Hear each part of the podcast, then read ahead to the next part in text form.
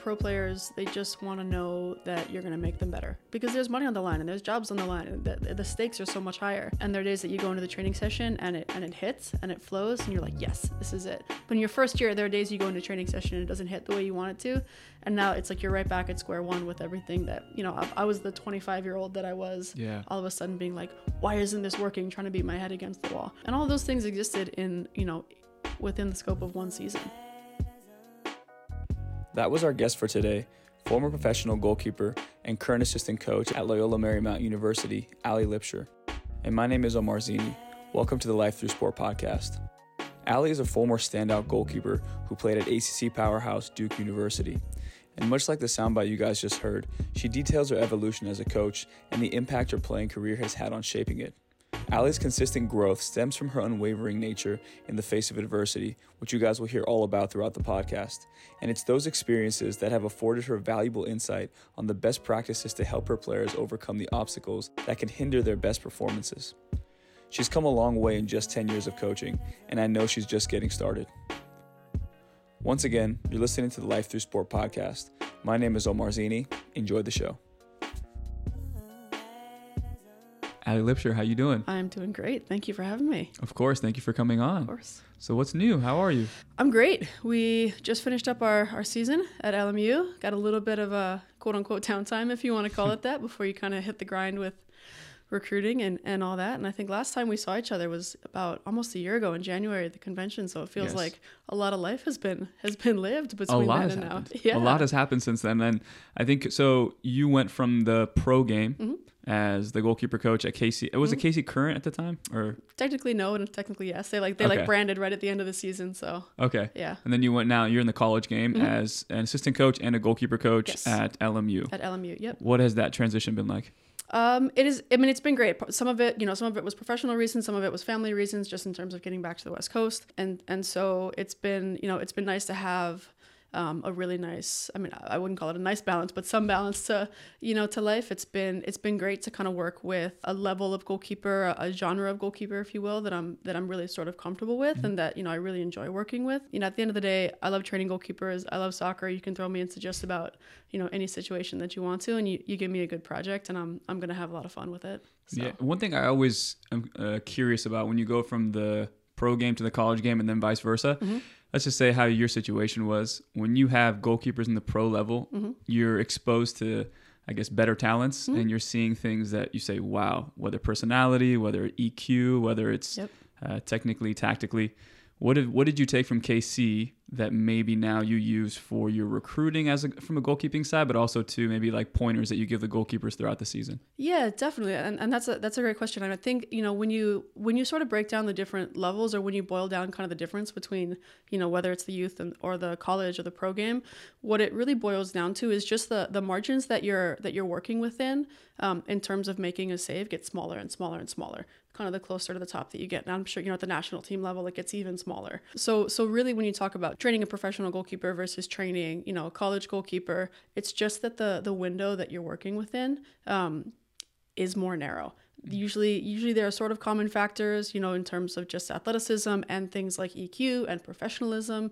Like everything just kind of gets streamlined the closer to the top that you get, and that changes the way that you train, that you approach training. And then, you know, looking at the college game, it's I don't want to say it's a different sport, but sometimes it feels like a different sport just because of the way the season is structured Yeah. and kind of the numbers of goalkeepers that you have um, and the level of goalkeepers and the disparity and, and all of those things. It's it, it feels it's it's very very different because you're working i would say in a much with much bigger margins and a much wider lane. Um, there's upsides to that there's downsides to that. You know there's a lot more room for I guess creativity when you have time to to be creative, you know, in the same in the same thought line because the season is so short and the games Yeah. are so condensed, you don't have a lot of time to be creative. So Yeah. again, it, it's just it's completely it's a completely kind of different setting. Um, but it is it's really fun.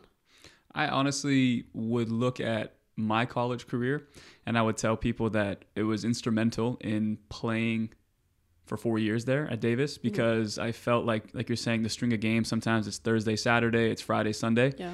So the way things are structured, as a goalkeeper, I feel that you can really make leaps and bounds in terms of your improvement and your development because you're playing so many games. Yep. And I think that you finish Thursday's game and you go, wow, as a coach too, you have a good conversation with each other and you say, hey, you could have done this a little bit better, but Mm-hmm. um, you know, we have a game on Saturday, so I don't want to throw too much at you, but Right. still, let's maybe try and uh, add this to the game a little bit.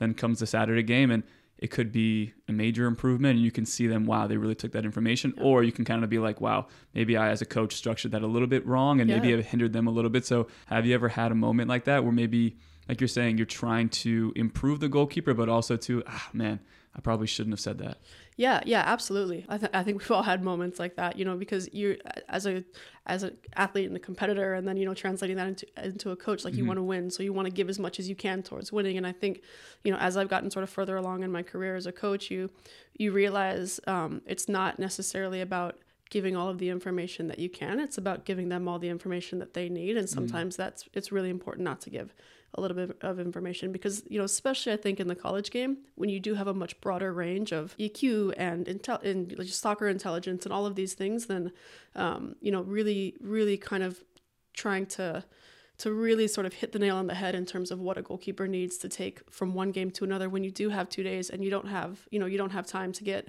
the 75 reps of something that it might take yeah um, you know, or even even more reps if it's like an, an open exposure situation where you just want to create a little bit of unpredictability. So I, I think that yeah, I, I think it's there's a there is a a, a, skill to be learned as a mm-hmm. coach with with what information you're giving. Yeah. And I've definitely had situations where just the the competitor and the person that wants to win inside of me and the person that spent hours watching video, you know, wants to give as much information as I can. The, at the end of the day, like you've got a goalkeeper who's not necessarily going to make a ton of gain between the you know the the Saturday and the or excuse me the Thursday and the Saturday game. They might you know be able to get sharper in a couple of ways. yeah Um, so why overwhelm them with you know with all these things? Why not just give them some confidence and let them go in and and do their thing? Because I think you know at the end of the day, I think a lot of the times that's that's much more effective than Yeah. than the alternative.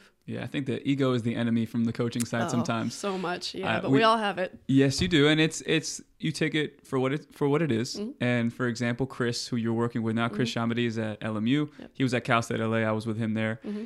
and I remember when I first came in, it was my I need to prove to this coach that I am worthy of this position. And like I told you, he's a winner, so he has that winner's mentality. So I kind of wanted to take on that as well. And during the season, he could see that, hey man, you know, you're bringing your iPad out, you're you're training the guys, you're filming, um, but just be careful that you know these goalkeepers.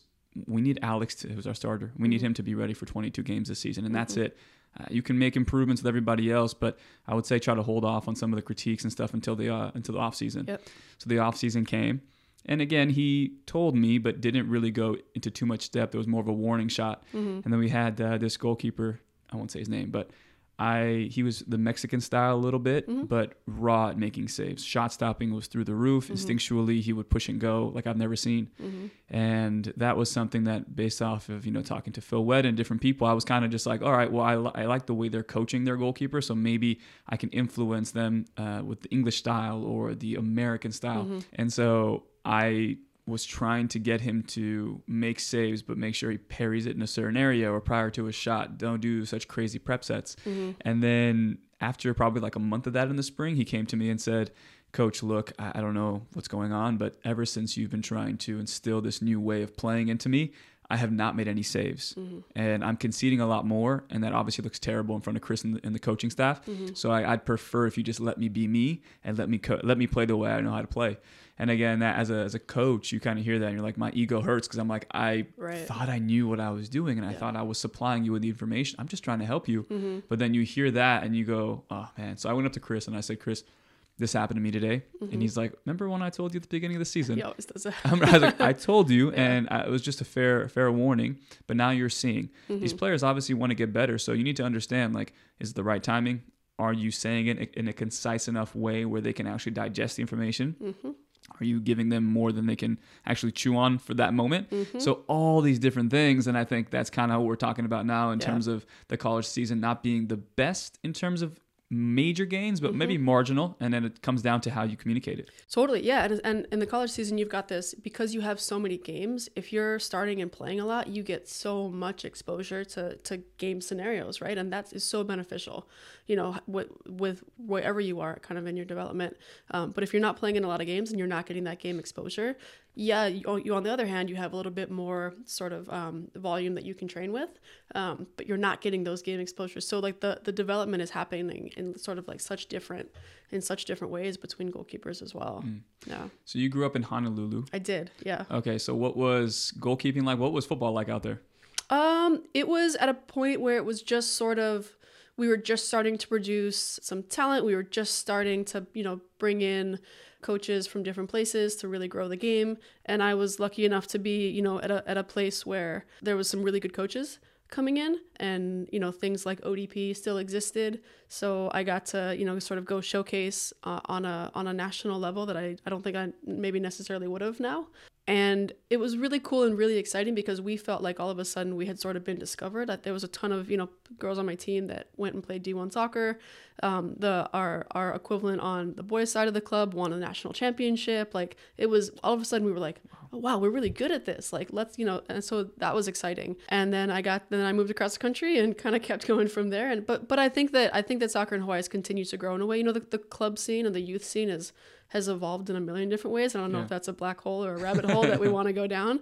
Um, but but I, I do you know appreciate that you you are seeing a lot of talent coming out of Hawaii and the talent that you do see is you know is really good. You've got the Caprice Dydascos, you know back in the day you had the Natasha Kais and you're just starting to see those players that that are you know really special um, with a little bit more frequency, which it makes me really excited. That's awesome. What, yeah. what were you like as a as a young goalkeeper? Were you uh, oh, just you had a hunger, you had a hunger for the game, or yeah. was it kind of like as you got better, you got a little bit more of an appetite for it? Um, I started playing goalkeeper kind of at the first opportunity, and I, there's a to, to diverge there's a there's a podcast i think it's called the loneliness of the goalkeeper it's like a radio lab podcast but it kind of gets into like all these qualities that goalkeepers have or like these things that you can sort of find and just kind of how you know, the, it's like this individual position within a team sport. And I was listening to it and I was like, oh, Jesus, that was me. There's a little bit of an ego. You know, I like being good at things. So if I, I was like pretty good as a goalkeeper, I played basketball and volleyball and all these like hand eye coordination sports.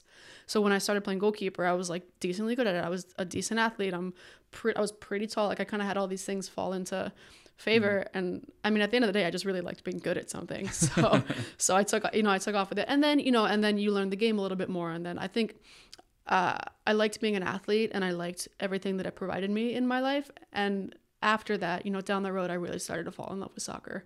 But I was, I mean, I was a pain in the ass. I was a rowdy kid. I was a perfect candidate for a goalkeeper because I was going to do, you know, whatever it took. I'm sure I was very unorthodox in all of my, in all of my techniques. But it was, yeah, it was a good fit for me. Well, you were good enough. I mm-hmm. mean, you go to top school like Duke. Mm-hmm. So I think there is some validity to uh, you as a goalkeeper. So I guess the big conversation mm-hmm. nowadays mm-hmm. is should goalkeepers specialize at a young age or should they play different sports? And I mm-hmm. feel. Mm-hmm. I think with your situation, and even you look at like Rafa Nadal, for example, mm-hmm. didn't play tennis until he was, I think, 13 or 14. Yeah, great example. So you, you know, I'm saying he played soccer for the majority of his life. So um, for you, what what kind of a goalkeeper were you though? Like, what were some things that you yeah. can say, "Wow, Duke is taking interest in me because of this and this"? Mm, I was a shot stopper, and I was very aggressive. Eventually, like I was exposed to some of the technical sides of goalkeeping, but I was just I was super athletic. You know, I think that one of my it might not be a great example for a lot of reasons, but one of like my favorite quote unquote goalkeepers that I sort of latched onto at a really young age was Bruce Grobbelaar, mm. going way back, I know. um, but he sort of took the position from, you know, these, these, it, it kind of went from being a position where you just stuck the biggest guy in there because he took up the most space to being really athletic. Mm. And I know there's a lot of other history that comes along with him, but I think that you started to see someone who just loved flying around and making saves and kind of it was there was a you know a little bit of a uh, a chip on your shoulder about it, and I think that really kind of embodies like you know how how I liked to play when I was a kid. I was just I was just an athlete, and then soccer kind of fell in, and I and, and I started to mold myself around the position after that. Yeah, and Duke is again not a small establishment. So what yeah. was that like coming into to campus when you're? I mean, so you said you moved from Honolulu to was there like a, a, period in between there where you moved somewhere else? So say from, so you moved straight from there. college, yeah. Okay, straight to college. Family's so what was still in Hawaii. I just, yeah, I just kind of moved across the country to go to college. It was it was great. It was a huge culture shock. You know, you you grow up in a small place. I grew up on a rock, literally. So like I was being exposed to all these things, and I had to do a lot of of growing up and learning, and and that was fantastic for me. And it was a it was a great environment. You know, Robbie was my coach, and he's still the coach there now. There's obviously a consistency in what you know they can bring, and kind of a level that they really strive for that that I loved. I mean, they, it, it provided me obviously such a great education and a place to, to really grow. And I had, you know, I think every goalkeeper kind of has one goalkeeper coach that, yeah. that really stands out to them when they think of like their goalkeeper coach. And my goalkeeper coach was a guy named Nate Kipp that I had in college. And he really, you know, gave me the tools and the confidence and the structure to, to I think take my career to, to where it eventually went that I wouldn't have necessarily done without that. So mm. yeah, I'm really thankful for my time there. Do you coach similar to the way you like to be coached? Uh, I did. At first I did. Yeah, I did. And as I've as I've grown, I have found myself kind of able to I, because I think that all comes back to ego, right? Like you because if you if you're coaching the way you like to be coached, then you're taking sort of what worked for you and trying to apply it to someone else. And I think that I have become I don't want to say hands off, but much more observant in my coaching and really trying to take the time to figure out what's going to help him or her, whoever, um, kind of succeed at whatever the task is that we have in front of us. So I think that I did for a long time i was very high energy you know i, I sort of coached the way that i played um, and i've become sort of much more quiet and much more calm in my coaching and and really just intentional about about what i'm saying to a player and what i'm bringing to a training session mm-hmm. um, and i think that's kind of been my biggest growth as as a coach has that been through trial and error is Absolutely. Yeah. So like you've had mistakes where you just said, you know what, I need to dial this back, or they're not Totally. Yeah, totally. And I think you see that. I mean, so I coach at literally every level, you know, the, the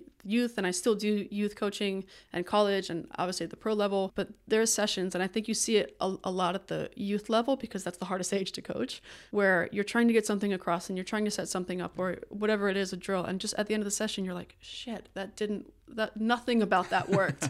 and you sort of have to be, you know, you, um, you can you can be pissed for however long, but at the end of the day, like they're kids, they're gonna go home and eat their macaroni and cheese and, and move on with their lives, right? Yeah. So you kind of have to figure out, all right, so so what do I do? You know, how do I how do I make sure that that I do this better next time? And I, I appreciate the youth game because it is so difficult. You have to be really good at coaching to be able to develop young goalkeepers in really good ways, right? Yeah. You can you can give kids great spaces and you know you can create great environments and they're going to succeed because they're in a good environment. But like the, like the actual like the technical growth and the tactical growth of players takes a lot of effort and and it's really hard at the youth level. So I, I appreciate it for that. But yeah, I have I I'm, I'm a trial by error person. I'm you know I'm a hit my head against the wall seven times before I figure out that the door is next to the wall and I just walk through it, kind of a person. So I've certainly yeah. had you know that's certainly how I I have I have developed as a goalkeeper coach and it sucks. I wish I could be more cerebral and just sit back and think about it, but that's kind of who I am. Yeah, no, it's a, it's the truth though. I think when you work with young goalkeepers, I have I kind of realized that I lack a lot of patience. But when you extract yourself and back up from the situation and you realize, okay, this is what Alli brings to the table as a goalkeeper. How can I improve her? Then mm-hmm. you really have to dissect and then structure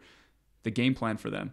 And I felt like when I work with some younger goalkeepers, it was on a private uh, basis. So mm-hmm. I would see them one on one and maybe not see them for another two weeks because they were traveling and all that. So I never really had to structure it in a way that I made it digestible for them, if that makes mm-hmm. sense.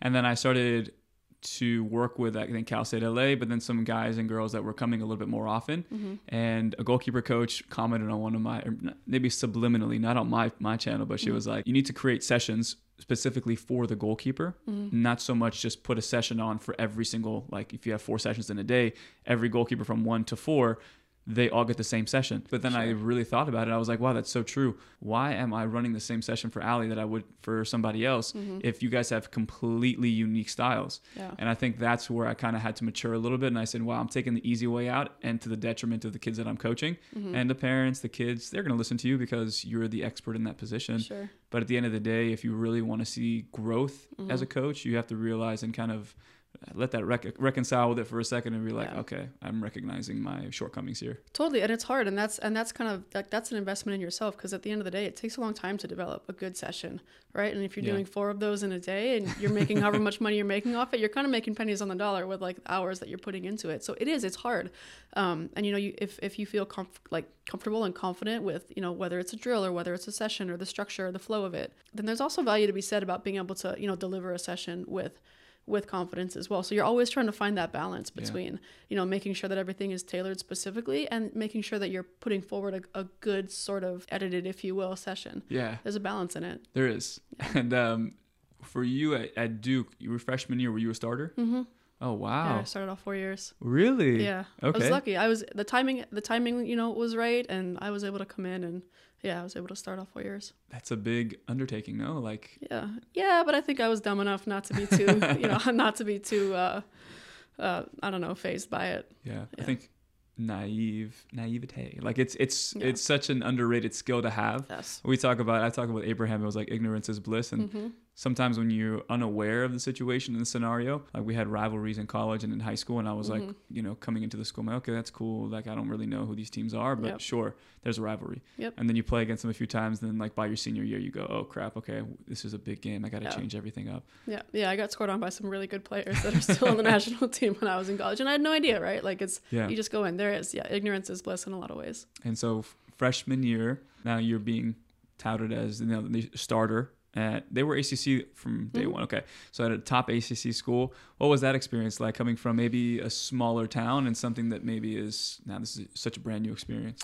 Yeah, yeah. I mean, I, I you know I had some exposure to regional teams and youth national teams and, and things like that, so I had a little bit of a taste of it. Again, I was so naive, like so. I, I think that I was I, I loved my experience. I loved the, that I was getting goalkeeper training every day. You know, I loved that I was working out every day, and I, I I like I really really am just it was such a good fit for me, and I really embraced the situation. So I don't I don't I remember being nervous for games because I was always I've always been someone who gets nervous for games and gets nervous for big moments. I'm I was kind of a training goalkeeper. Like I loved the grind of the work. There was a comfort in that for me. And then, you know, getting over the hurdle of being able to apply that in the game was always something that um not necessarily that I struggled with, but I mean maybe struggled with, but then had to like really just work to like apply. Um so and and that was consistent from youth to college to pro to now in like a professional environment so i think that you know it was it was a great experience for me we did really well my freshman year we had a great team we had you know i had i had there was so many other players in the team that were so good that it wasn't like I was holding up the team Yeah. by any means. So I had opportunities to fail in really safe ways. Um, I had opportunities to succeed in really great ways, um, and it was yeah, it was fantastic. I think that's a really good point there, like failing in safe ways. Mhm. I think those are experiences that I've had where sometimes my mistakes were a little too costly. Mm-hmm. I remember academy days where I made a mistake in the academy playoffs, and now Mhm. everyone who was trying to showcase to the college teams, all my teammates looking at me kind of like, dude, you just ruined this for us. Right, right, right. And so I think if you can, yeah, if you can fail in the, in the safe environments and then have the people around you to kind of like pick you up. But um, as a coach, how is your communication style with goalkeepers? Do you help them see those side of things of like, hey, it was a mistake, but we're going to learn from it and we're going to make it so it's not too much of an expensive mistake? Yeah. Or you kind of like, look, I'm being blunt. This is the reality of the situation. I think I try to thread a line for both. I think I tend to be, I, I tend to try to create safe spaces for goalkeepers to fail. Um, you know, I, I think if, if I've had to, I think the pendulum has swung really pretty far in that direction. I think that, you know, now even more recently, I'm starting to, to find the balance to, um, you, want to create safe spaces. You don't want to give players an excuse not to get better. So I'm trying, you know, trying to trying to be like, okay, like, hey, this is fine that this happened, but like, let's see if we can maybe not let it happen again. And here's how we're gonna do that. Like, this is here's a thought. Here's a couple of exercises. Let's let's get some reps. Like, no, this rep didn't go this way because you know because of this, and then just being really really intentional is the word that I kind of keep coming back to about. Yeah, creating those spaces, but also making sure that those spaces are moving in the right direction. No, that's a great point. What's your ratio of how much you talk during a session to the, the goalkeepers? Oh my gosh, it's gone so down. Um, I used to just be nonstop. I'm sure so annoying, and I and I am still pretty chatty, but it's a lot more like the yep, okay, next one, move on, and mm-hmm. not so much like okay, stop, pause, like let's break this down, sort of a mm-hmm. thing. There's you know occasionally, I think there's a good time and place for that, but I think I I tend to be. I tend to I chirp a lot. Um, you know, I like to kind of stay engaged. I like goalkeepers to be engaged. I get excited about things and I tend to talk more. I think that, you know, if you're just if you're doing reps at anything as a goalkeeper, there needs to be something kind of quote unquote realistic about it. So even just like a little vocal cue makes it that much more realistic to what would be happening in a game Yeah. than just like the silence of someone like shuffling and setting and catching. it's shuffling and setting and catching. You know what I mean? Yeah. Yeah. It takes, like you said, a lot of repetitions. It takes so much confidence to allow the session to run. Yeah. And then also that trust factor between you and the goalkeepers. And again, Dan Ball, who we just had on, Mm-hmm. he had a good point where he's like, the thing I love about being a goalkeeper coach is the ratio of it's four to one. So it's you have a really intimate relationship with each person. You really know what their values are. You really Mm-hmm. get to know um, where they stand on visual cues, verbal cues, Totally. and how they want to be spoken to. Um, so for you, is is that something that you really enjoy about the the coaching position? Yeah, absolutely. I think you know there is you, you you get to form relationships with with people and kind of learn them in a way that you don't in a team setting, which is really really valuable and also like really important and something that you have to be you know really aware of because it's something that if you don't value it and you don't treat people in the right way or you don't take the time to kind of learn someone's learning style kind of like you know what, what you were talking about with um, the goalkeeper that you had at cal state la like it, it can go sideways so i think it's an important thing to be you know to be able to have an emotional intelligence about um, and a goalkeeper and coach intelligence about Yeah. if you want to call it that yeah, Yeah, that's been I think my biggest hurdle that I've had to cross is because I'm a very impatient person. I kind of like to have my relationship. Let's say you and I are very close and we've worked together. I kind of assume that within a few conversations, I'm going to be able to have that same relationship with somebody else. And then it's that lack of, I want not even awareness, but the patience aspect where I'm like, these things happen so um, organically mm-hmm. that now you're trying to force the situation and that trust can't be built. Mm-hmm. And then maybe now I'm going to start questioning how I'm communicating and how I'm delivering my message. When in reality, give it a few more weeks or even the full season, sometimes everybody's a little bit different in how they allow people to come into their lives. Yeah. But then that trust factor is built. And then now I'm not questioning what I'm saying and all that because I have that just like, I don't know, more of an awareness of like I'm talking to somebody that, that trusts me and I trust them, and it's ve- very easy not to question yourself when you have that uh, that layer. yeah there's a wisdom and an experience to, to that versus just kind of an intelligence about what you're saying for Yeah. sure and it's and it's important it's important for development in any you know in any arena with any sport with any coach or teacher or what have you but it, it because yeah because there is an intimacy to just to the ratios that you are Yeah. training goalkeepers with it's really important So you don't really have too. Did you have a ton of expectations going into college though that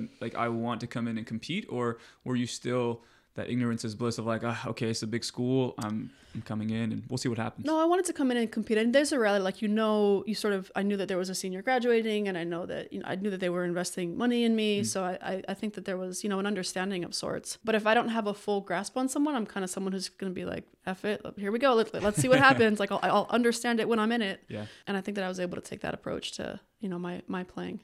Yeah. Four years, you guys were. I think you guys made the NCAA tournament every year. Mm-hmm. One Sweet 16, one Elite Eight. Couple Sweet 16s, one Elite Eight. Yeah. Okay. Yeah, yeah. And then after, do you have aspirations to play pro or? I did. There wasn't a league yet. Um, there was a gap year between when uh, when I graduated from college and then when the WPS started, which was the iteration before the NWSL. So I actually moved out to LA and I was playing for a team out here in um, the WPSL. Yeah, which was which was awesome. You know, uh, one of my teammates from college was out here.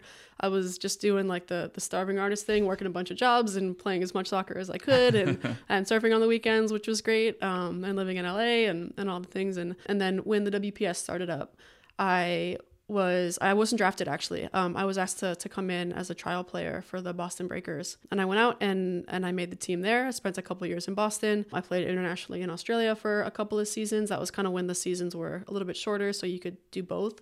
Um, so I was able to play here and then jump over to a season kind of during the winter months in Australia. So I just had perpetual summer for like two years, which was really fun. And then when the league shut down, I kind of, you know, I kind of had to look around and I was like, I'm making twelve thousand dollars a year. You know, I'm about to lose my get off my parents' health insurance. like, I need to kind of figure something else out, which is un- which is unfortunate, but it also let me step into coaching.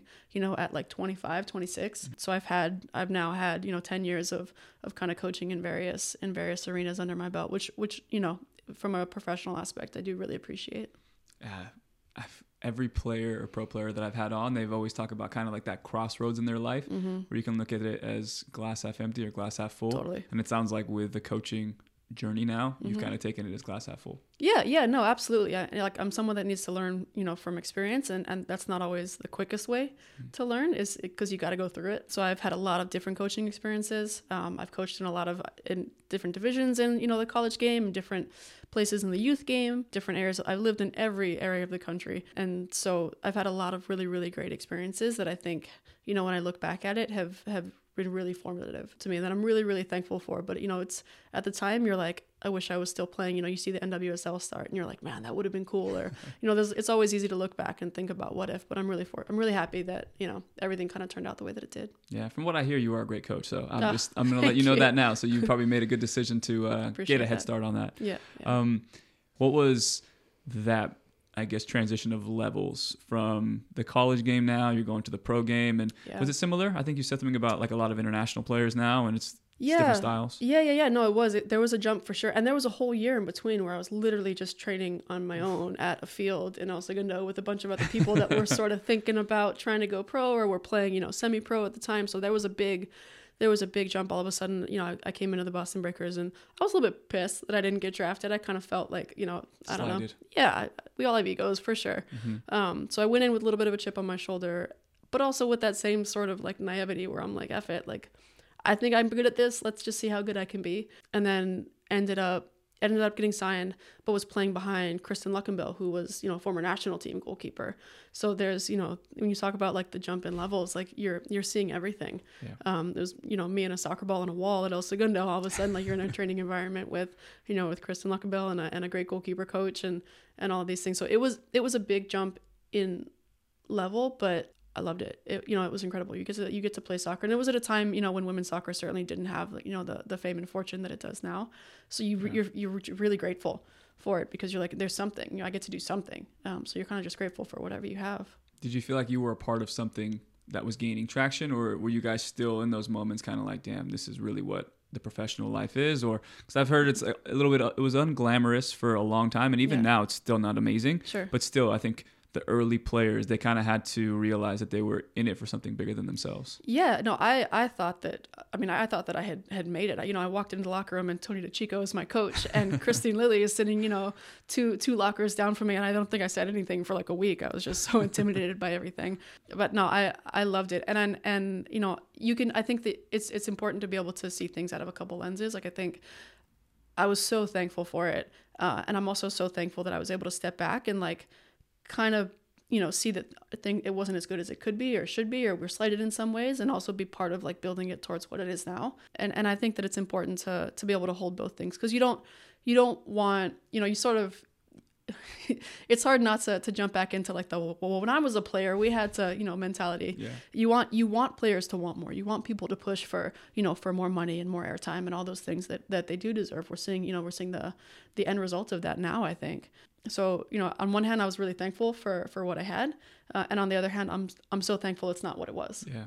Wow, that's a great point. Um, so from your playing career now, again, Mhm. you're transitioning to coaching at a younger age. What were your thoughts on coaching? yeah Like, was it a completely different world? For for example, for me, it was I can apply all the same the hard work and the attention to detail, but now with the len- through the lens of, of coaching. So, how Mhm. was that transition for you? Was it easy? Was it hard? Or it was easy because i wasn't great at it to start i thought was here's you know here's what i know i'm just gonna tell these goalkeepers what i know and try to get them to do what i know is right and what works and that's you know i, I think i didn't have a lot. The, the, i think the goalkeeping uh mentorship and even like podcasts are our mentorship in a way. Just hearing people talk about goalkeeping like we didn't have that right? So you're sort of you're sort of just put on the field with you know your cleats and a handful of balls and said coach and and so I tried to do that as best as I could but I was just coaching what I knew and it took you know it took the last 10 years for me to really sort of evolve in a way where I've been able to develop as a coach not just a former player who knows about goalkeeping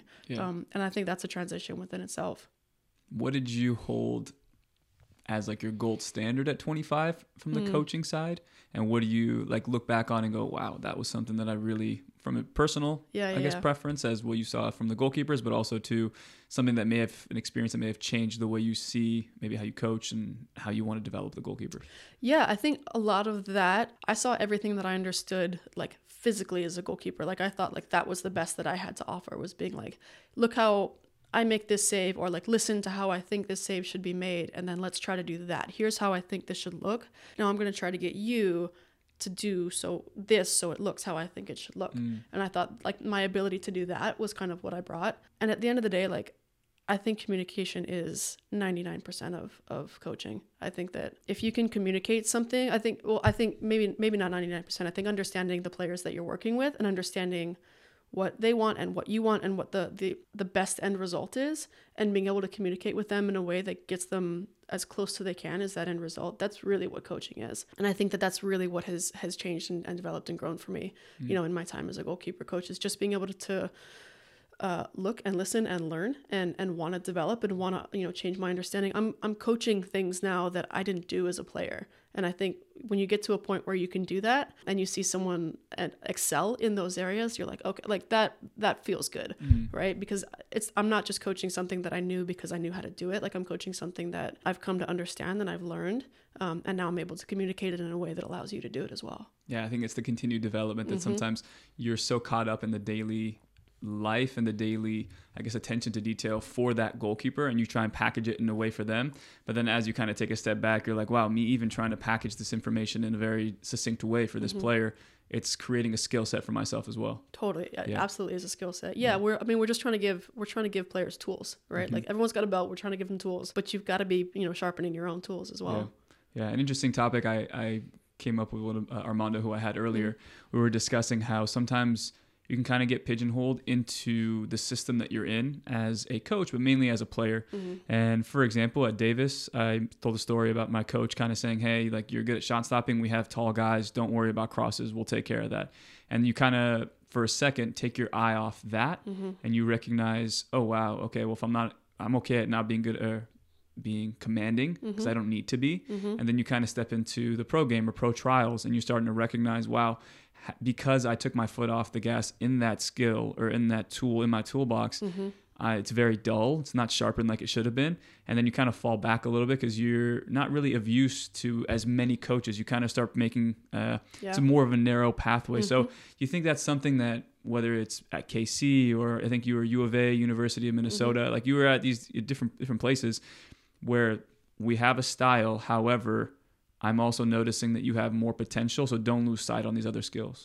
Yeah, yeah, definitely. And I think, you know, I keep I keep using the word balance because I do think you know it's such a it's such an important word that exists where you know if you're you know you you had a coach tell you like you know don't worry about crosses we've got taller players all those things like there's information in that that that is important like okay like here's how I need to understand you know if I'm in a situation where I I, I need to understand my range. I need to understand my crossing ability. I want to make it better for sure. But if I'm in a game situation, I'm not, that's not maybe the time where I'm really trying to make it better. That's yeah. maybe a time where I'm trying not to get scored on. So how do I develop the tools of communication or recognition or scan, what, whatever it is to make sure that in a game situation, I'm as effective and efficient as I can possibly be. And then, you know, as a, as a coach, it's your job and as a player it's your job as well to take responsibility over over the development and moving moving that needle wherever kind of it needs to move maybe yeah. making your range bigger maybe making your communication better maybe making your your recognition or decision making you know moving that in a direction where it needs to move yeah for sure i think that's the the thing we can get kind of get caught up in because of the quick succession of games and mm-hmm. we're not really looking at the development side anymore. It's more wins and losses. Yeah. It can kind of turn into that. Yeah. And um, we had a season last year. We had a goalkeeper, Alex Rando, who's at NYCFC now, but we had him. And then obviously towards the end of the season, we're realizing, okay, we've probably lost like 20 games now. We're not going to make the playoffs. So I pulled him aside and I said, look, you know, at the end of the day, we can look at this this season and cry about it and be upset about it, and or we can kind of say, look, these there's 10 games left what are some things and goals that you want to try or take from what you've worked on on, on the training ground to the game and how can we apply it? Mm-hmm. we had a very serious conversation. He was like like i want to try this a little bit more try to you know hit some goal kicks in my left a little, a little bit more and, and apply that. And i think that was something that i learned as a coach where i said wow i could really cry and sulk over the fact that the season's lost or we can use it as an opportunity to say, okay, what are some things that you've showcased in training that I can give you the full confidence and then speak to the head coach and say, I gave him, I, I wanted him to have yeah. the green light there. Have you ever had any of those moments where you kind of said, hey, I've seen it in training. Go for it. Let's see. Totally. Yeah. Yeah. I mean, and I think what you're saying is, is, is it speaks to the fact that there's always, there's always sort of two types of, there's always two things going on, right? You're always you always want to win the game. So there's always kind of that priority. Um, and where you are in your season, there's that priority, and then there's like the long term development. And both of those things are kind of happening. And, you know, during season one kind of takes precedent, during the off season, the other sort of takes precedent. And so being able to, you know, being able to manage those and like you were saying maybe being able to sort of navigate maybe when that priority can shift a little bit and you actually are going to get more out of your long-term development if you give someone a little bit more freedom and, and take a little bit more risk you know in, in, terms of you know what you're opening up in a game. Yeah that's that's definitely happened. I've, I've definitely been on teams where you get to a point in the season you're like all right well we know what we know how this is going to end and it's not in the championship match so you know how do we how do we maybe shift our focus a little bit to a make sure that we're helping you i think i think what you what you did with with your goalkeeper was helping them compartmentalize in a way where you're not just staring at this big picture that has a lot of, of losses in yeah. it because that's hard and that gets heavy especially for a goalkeeper being able to compartmentalize in, in a way that allows you to focus on something smaller that you have more control over that you can experience more success within is really really important because because a you know you're you're checking some of that long-term development um, you're checking a, some more of those boxes but you're also you're also allowing someone to experience a, a success and and and and give them an environment where success is happening maybe when you zoom out that it isn't happening in in the same way so i think that's a great skill you know to be able to yeah. have we, yeah. to, we need to cultivate that as coaches yeah it's kind of like okay how can i carve uh, out a piece of this season and, and present it in a way that it looks like success overall mm-hmm, totally yeah.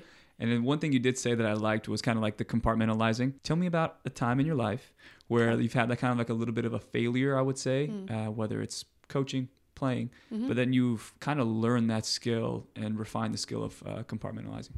So I okay, so I played uh, my last season in the WPS was with the Atlanta Beat. We were not good. We came in last. We won one game, and I think that you know there was a period of time where I was starting and I was playing, and um, we we just kept losing and, and i started playing poorly. Like i was mm. letting you know nerves and lack of success and like all my confidence was just at an all-time low. And you know at, at what happens at the professional level is you get pulled and that's just kind of a reality of it. But i was able to kind of I, I was i was still young. I was whatever i was 24 but i was able to sort of go back to what was a safer space for me with training and really just even having a little bit more room to breathe and like really being able to dial in a lot of a lot of where i started to fail was in my decision making whether it was you know taking i remember just taking too long on a distribution there was a there was a very specific place one of those things you'll never forget where i got a back pass i knew what the simple decision was um, and i knew what kind of like the quote unquote wrong decision was and i and i went for it anyway and i tried to hit a ball with my left foot at a time when you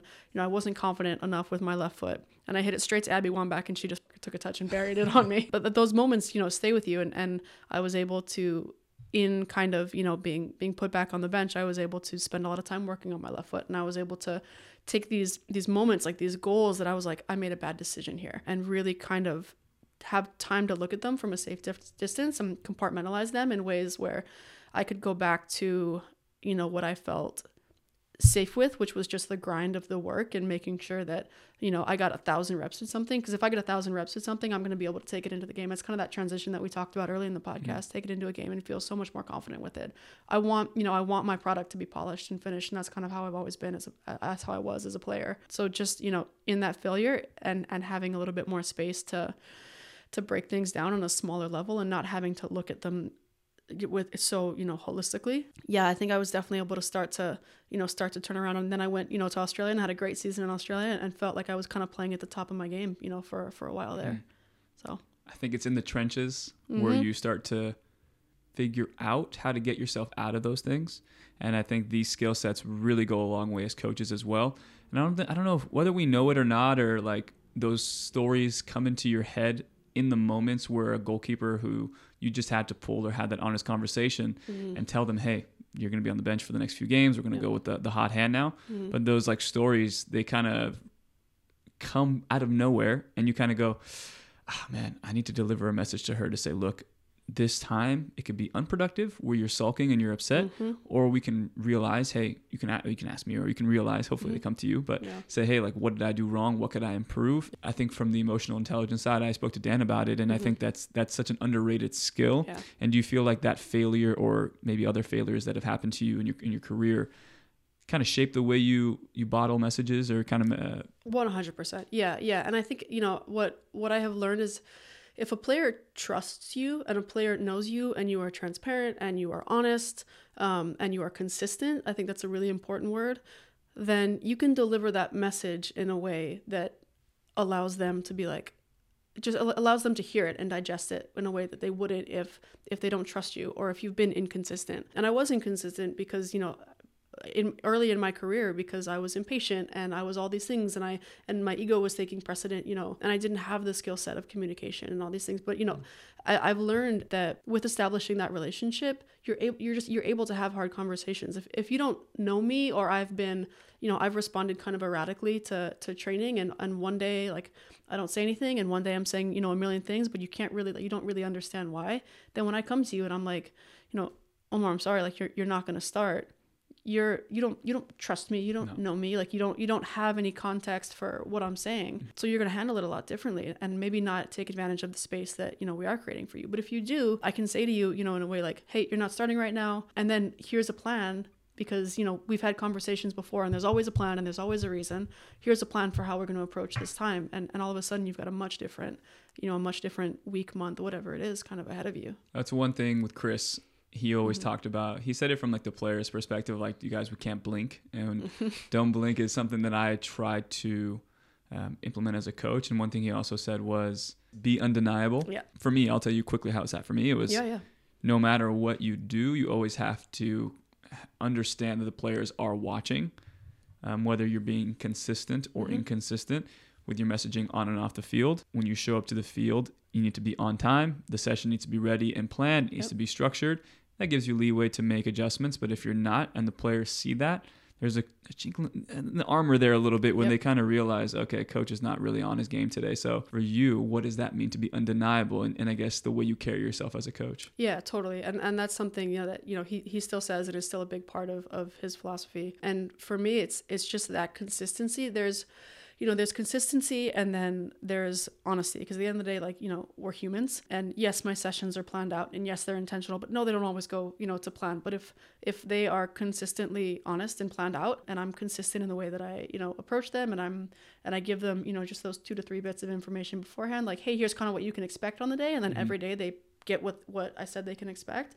Then if I come into a session and it's not really going to plan, I'm like, hey, this isn't going to plan. Like, here's what I think. Like, let's adjust in this way. We good? We're good. Okay, let's go. That happens as a result of I we, I know we keep coming back to it, but just me like putting down my ego and not being like this isn't you know this isn't going the way I want it to go. So like here's how I'm like, let's just keep going forward and driving through this, or like here's just this radical adjustment we're gonna take, or like like we're done, or whatever yeah. it is, right? Yeah. And and I think that's that's so important. I do I think consistency and continuity and just a steadiness is so so so important. And I think that those are things that are really important as a goalkeeper as well. So if I can if I can convey that as a coach and I'm not erratic and I'm not reactive, then I think that's a great example to set just overall for the goalkeepers that I'm training. Yeah, you said earlier the balance aspect of like balancing the emotions and balancing mm-hmm. all those things and if you can't be a good example of it how, how can you expect your goalkeepers to totally. Yeah listen to what you have to say um, I do want to tap into your ego a little bit though, please, because every every it's, every coach, yeah. every coach has it. So, what can you tell me from the technical and tactical is your best asset, and then from the emotional intelligence side as well?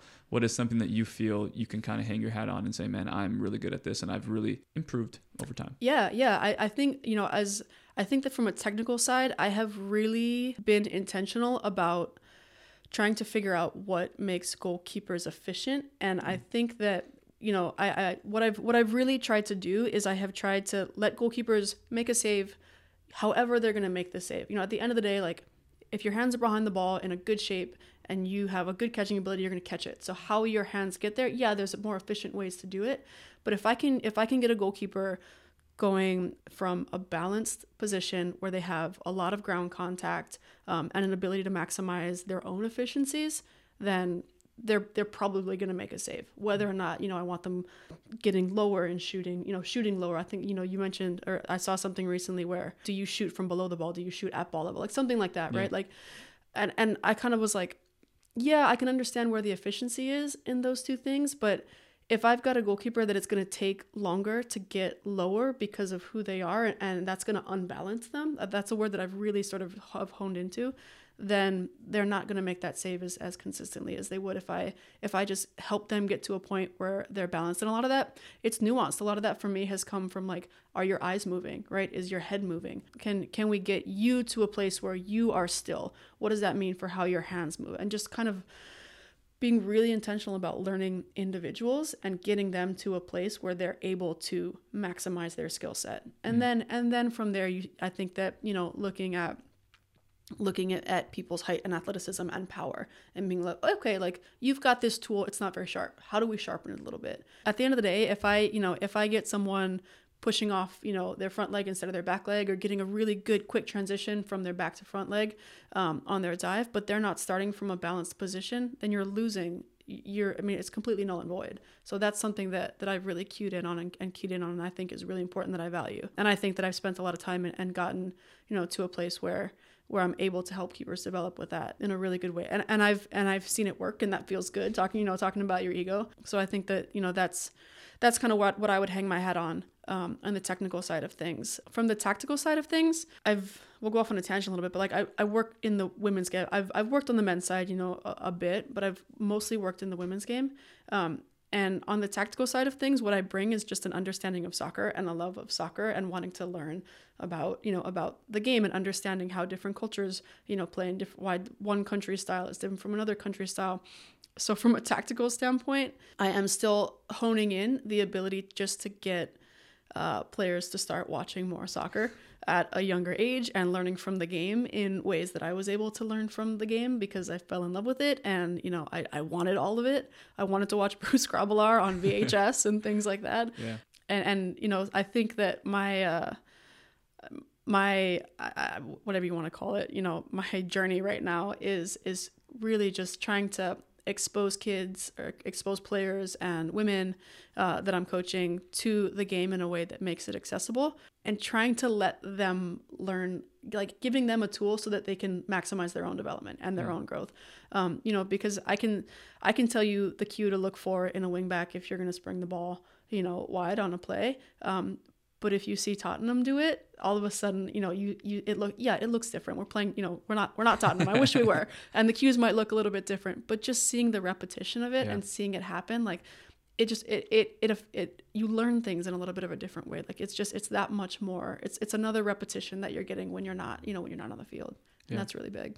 Well, it seems like from the tactical side, a lot of what you were saying is translated into almost any movement, mm-hmm. whether finding a balance, keeping your head still. And I think mm-hmm. I've used the head still one as many times as I can now. Mm-hmm. Yeah. And I would almost, I think, you know, I, I, would say that kind of for me, the way that I think about it is, is the eyes go first a lot of the time, just because of the ability, like how quick you're able to move them. And I think that if you can get your eyes on, if you can get your eyes stilled, if you will, I'm sure that's a word, on, you know, on a ball or a player or just a space, a little bit quicker, then your your your brain and your body are going to follow quicker. Your hips are going to end up setting in a more open position. Some yeah. of the things you know that you mentioned, and I think that's huge. And I think that it's something that at the pro level you talk about like you know those margins and, and where you're training like those are some of the margins that you start to train in at the pro level in really sort of of, of you know deeper ways i should say where at the college level yeah like i'm touching on that in college and i'm trying to reinforce it but i'm not going into the depth that i would yeah. you know at, at the pro level by any means mm.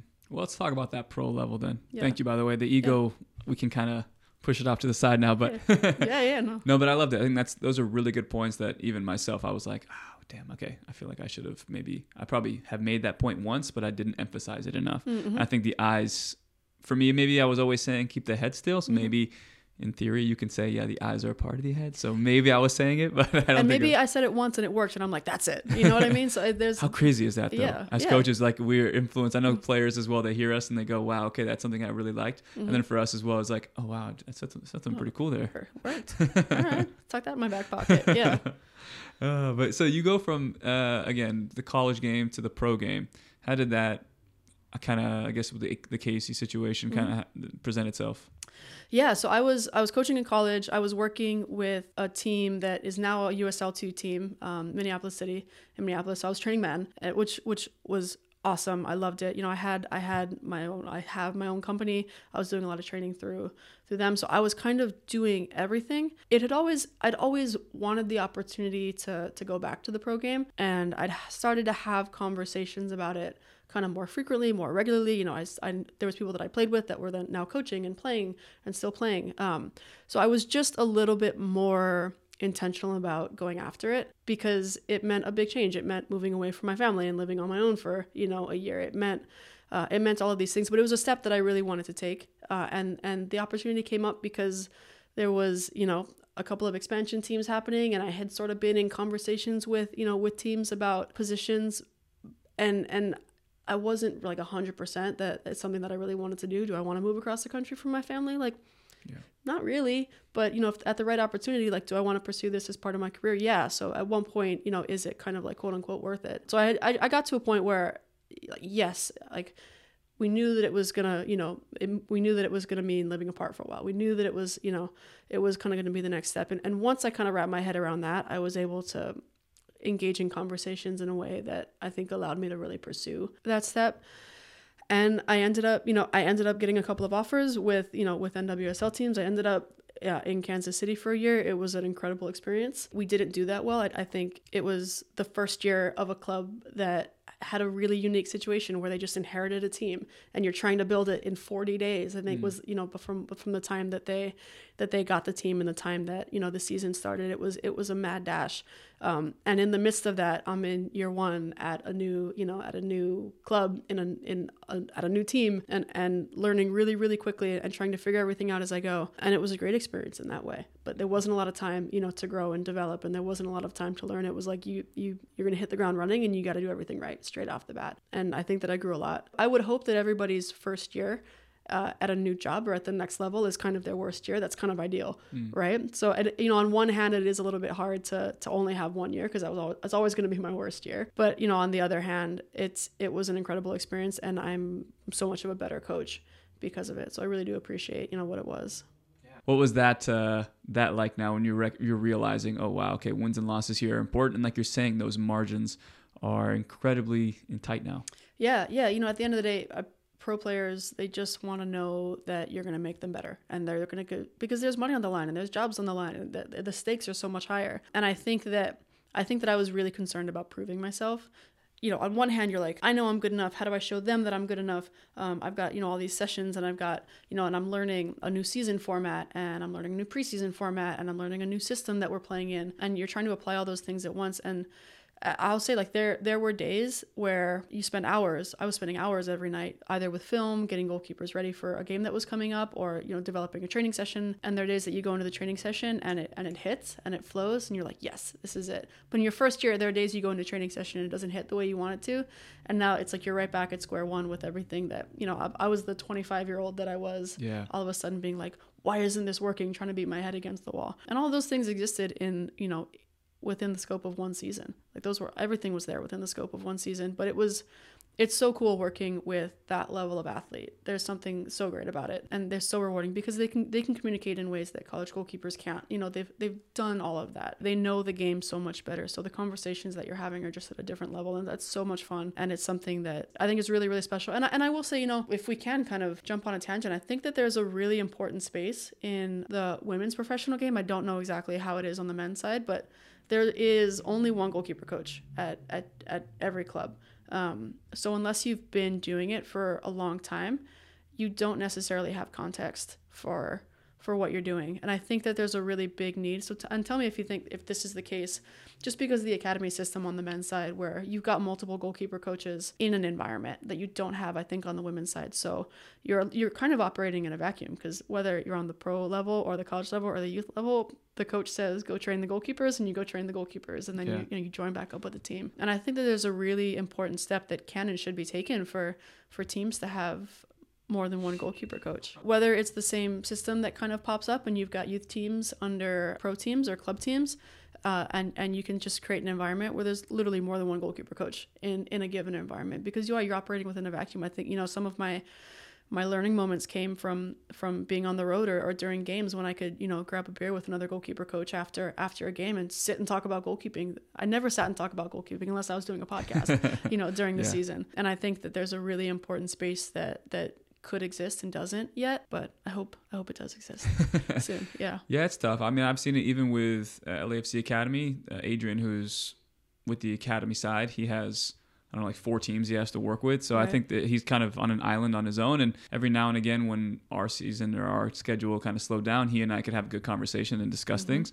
But still, it, it's on a lot of times like the goalkeeping side is the last position that's going to have a budget or yep. going to even do uh, anything to really improve it. Mm-hmm. If that makes sense. But I think that's where I think Zooms or uh, different things on like for this a podcast and stuff like that. Like you're saying, listening to podcasts and seeing from someone's experience and recognizing, like you said right there, something that resonated with me was, wow, okay, everybody has a bad session or everyone has those sessions where they question everything. Yeah. And hearing that gives me perspective of like, okay, I can have a little bit more um, empathy for myself in those moments and Mhm. like understand, yeah, I don't ever want to feel this again, but how do I, like we talked about earlier, compartmentalize Yep. and then not only do that, but really build a skill set that's going to be able to combat this because these things come in waves. Mm-hmm. It could be two weeks, two months where everything's going amazing. And I had this recently where it was the end of the season, a game that didn't even matter Mm-hmm. and we're playing against Galaxy 2 or Galaxy's MLS uh, next pro team. I'm getting the second goalkeeper ready to come in, and I'm hitting crosses. And there's parents and stuff watching, nobody there really. Mm-hmm. And I'm kicking balls, and I missed like three crosses in a row that maybe if there was somebody there to finish them, like a third goalkeeper could have shot them in. Sure, sure. But the ones where the goalkeepers are like, I'm just going to come out because these last two balls have been terrible. right, right. And I remember finishing up the exercise, whatever. And again, maybe no one even cared, but I'm walking off the field going like, why was that such a disaster? What it, Yeah. what are you doing? And and I think those are the moments where you start to recognize, okay, you hit one bad one, eh, try it again. But if not, okay, what's the fallback plan? Maybe I just try and get some height with this one and kind of like do a little bit of a curl so it lofts in the air. It may not be game realistic. Yeah. But the goalkeeper's getting something out of it, and I'm walking out of it saying, at least I had something to fall back on that gave me some foundation to continue to build forward. Yeah, but you know what? In in like three to five years, whatever it is, like that whole process, that whole process is gonna happen like that in your Yeah. mind, right? Where if it's year one and and whatever it is, I hit three bad crosses in a row on game day warm up, I'm like,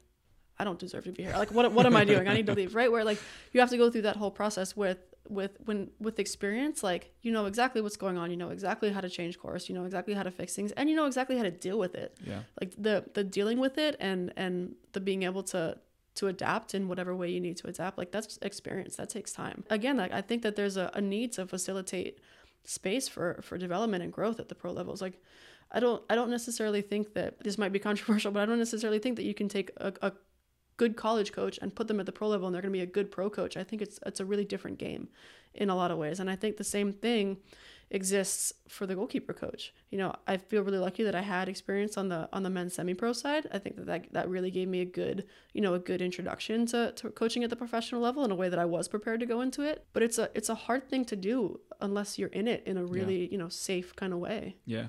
Did playing pro help you? Like Absolutely. Yeah, because I knew what the environment, you Yes. know, Okay. yeah, should be like, and I knew, or I knew what I knew what I thought the environment should be like. I had like I had a frame of reference for it, and you're just around that type of player, and and you know that all makes a difference for sure. But it's such a different role to be playing when you're on, you Yeah. know, when you're on one side of the touchline rather than the other. So what's the solution? How can we? Is it mentorship programs or? For example, we're both in LA. I'm like, hey, I'd like to come watch your session. I'd Mm-hmm. Right. like to come. Is that kind of how? I think it's all of it. it. Yeah, I think you know, I think that you and like we and, and the community's done a good job of creating you know a community for for goalkeepers i think that technology's really expanded you know what we've been able to be exposed to but there is nothing that's going to replace in my mind being on the field and learning on it's the same as being a player like you can watch as I, I can get someone to watch as you know as much Premier League or NWSL as I want, and they're going to Yeah. do a certain amount of learning within that environment. But there's nothing that's going to replace the on-field you know exposure. And I think that that I think that there's a real place and a real need for uh, mentorship and for on-field reps and for all of that in in the youth and the college and the professional game in in a way that's just not there. At least on the women's side, I don't want to speak to the men's side because I don't know it as well. Yeah, it does, in a sense. I mean, but maybe for me it was more so because I'm so tied into the media side of things Mm-hmm. that I've kind of taken a lot of the information that I get from podcasts, from YouTube videos, from even podcasts that I've done myself, mm-hmm. where I speak to somebody, they give me this little nugget of information, and then I sleep on it. I think about it a lot, and then I realize, oh boy, okay, that's something I can really implement. Mm-hmm. And then through trial and error of my own implementation, I'm recognizing, wow, I've had a breakthrough here, or I need to work on this a little bit more. So I would say for me, it's been more of internalizing, mm-hmm. but because that's the only way. So if there was more, like you're saying, more of an outlet, or even more of, hey, we're going to have a session today, and like clubs were okay with other coaches and other people coming to watch. I understand, just you know, keeping things uh, discreet, Sure. but still, I think it's Yeah. important to have that. And one thing for me is for example, LAFC last year, I didn't really have that open door policy because the goalkeeper coach that was there, I don't know what it was. Maybe he didn't like me. I don't know what it is, but like I would ask him to come watch sessions. and- Impossible. I don't know because I haven't had him on the podcast yet. Maybe that's what it is. But he was just kind of like, no, I'm gonna do my thing, and like if you wanted to watch, you can watch from the side. Yeah. And I had that kind of like a little bit of a stiff arm, Mhm. so it kind of like closed me off. But then I speak to guys like Phil Wheddon, Paul Rogers. Chris Sharp, for example, Todd Hoffard, guys who I know, Jill Loyden, people who I've spoken to, and they're so open to giving information Yeah. that I kind of said, oh boy, okay, maybe I could just keep on knocking. And some people are just not going to be open to it, but keep on knocking on those doors because people are willing Totally. to give you the information. You just have to ask. Totally. And I would say that I've, you know, I, I think that especially the way that, that Jill and TKI approach, you know, approach the sharing of information, um, I, I think there's an incredible amount of knowledge. I think that, you know, just giving a shout out to them, she's done an incredible job with just opening up her ideas and her philosophy to, to players and to coaches. You know, I, I would love to go to all of Phil Wheddon's, you know, Yeah. conventions and, and, but, you know, sometimes that's not accessible to people. So, so the sharing of information is big. Absolutely. I think the in-person part, I think that, you know, if you do have the ability to go to, uh, what is, what is Phil's thing called? The IG. IGCC. Yeah, yeah, that acronym.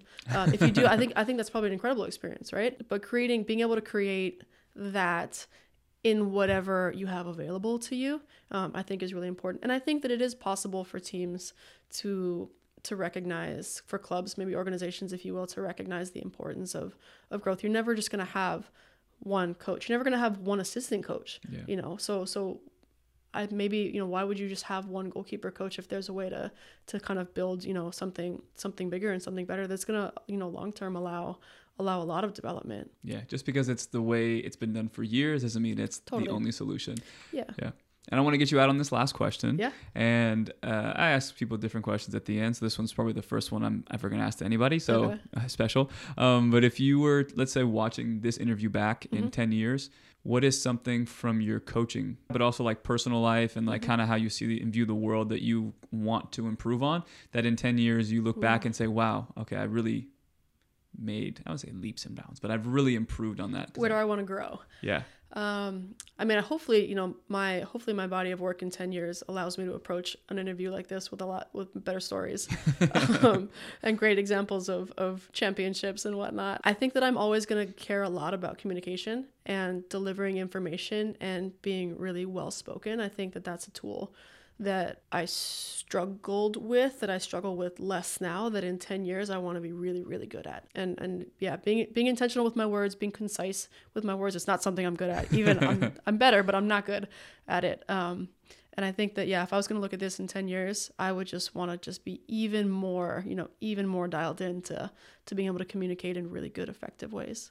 first part of that is self-awareness to Mm-hmm. know what you want to work on and then as you progress then you start adding the little tools that you need and Totally. experiences that you need and the more feedback and stuff that you get from different people all of this kind of Yeah, yeah, absolutely. Yeah. But again, like the feedback, like where does where does that come from, right? Yeah. Like it, you gotta you gotta have something around you to be able to to get that feedback from. I think that's huge. for sure well let's let's start creating something we'll we'll make something Let's happen go. but Yes. um anything else No, thank you, thank you for you know doing this and sharing your time. You know, we talk about we talk about creating space for growth, and I think that this is an incredible space for growth. Those, thank well you. we've had conversations you and i before and I, I like the way you were articulate i like the way that you your experiences and kind of how you've tailored those experiences into what, the way you coach so i've always had the idea of if i did start this you'd be one of the people on there so i'm happy I'm, and i appreciate you coming i know it's kind of in the middle of nowhere in la here so i appreciate Oh, that it's great. It was just no, no traffic on the 10 today. It was, uh, it was pretty That's- easy. I, I, I didn't do that i didn't clear anything for you but i'm happy it was It's like a good that day when there's no traffic on the 10. yeah but Alli thank you so much and hopefully we'll have you again on soon Thank you. thank you All right.